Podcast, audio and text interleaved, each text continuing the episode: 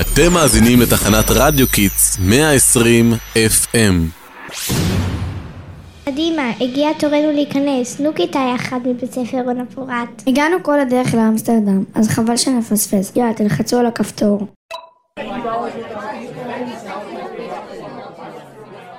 לא הבנתי שום דבר חוץ מאנה פרנק. הנה אלחץ על הסבר בעברית.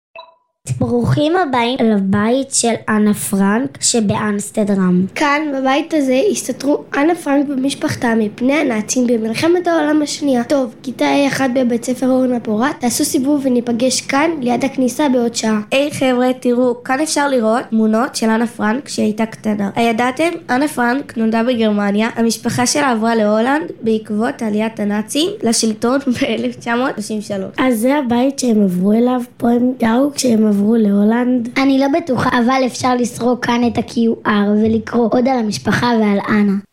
עלמה, את רוצה לקרוא? הלו, איפה את?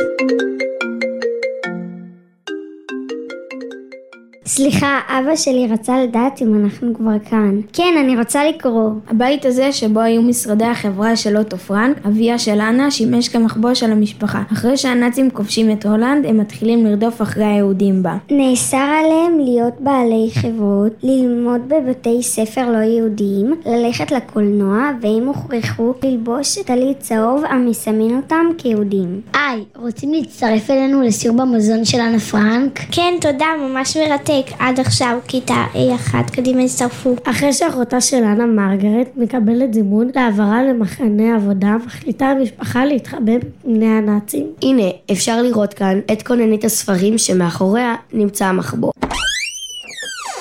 יש כאן הרבה חדרים, חשבתי שהיו כאן ארבעה אנשים. לא, במחבוא עצמו הסתתרו שמונה איש. משפחת פרנק שכללה את אוטו ואידית פרנק, ובנות מרגוט ואנה. משפחת ואן פלס, אוגוסטה ואגמנה והבן שלהם, פטר, ועוד חבר של המשפחת בשם פריץ פפר. הם יכלו להוריד את המים רק בשעות מסוימות של היום. חשש שאם מישהו ישמע, זה יזכיר את העובדה שיש אנשים שמסתתרים בבניין. יותר משנתיים הם חיו כאן כולם ביחד, בלי יכולת לצאת. זאת עליית הגג של המחבוא. רק לכאן יכולת להגיע אם רצית קצת פרטיות. את החדרים במחבוא הם כמעט כולם חלקו. אנה חילקה את החדר שלה עם פריץ פפר שהיה איש מבוגר שהיא בקושי הכירה.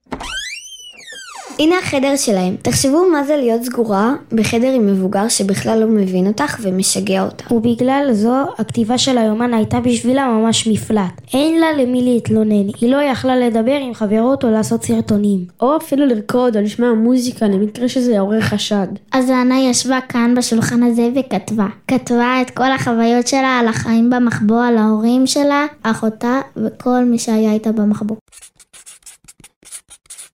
ועל התקווה היומיומית שהמלחמה תיגמר והיא תוכל לחזור להיות נערה רגילה שמסתובבת עם חברות בחוץ, רוקדת ושרה וכותבת סיפורים.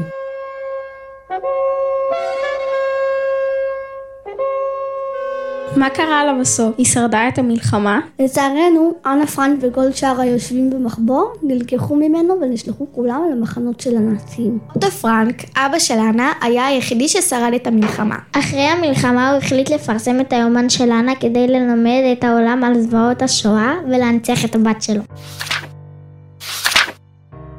אנחנו ממליצים לכם לקרוא את היומן ולהמשיך לספר את הסיפור של השואה כדי שדבר כזה לא יקרה שוב. תודה רבה לכם שהייתם איתנו, אנחנו שדרנים של בית הספר אורנה פורת ושדרים בתחנה רדיו Kids. מוזמנים לעקוב אחרינו ברשתות החברתיות. רדיו Kids 120 FM, תחנת הרדיו הראשונה לילדים ונוער.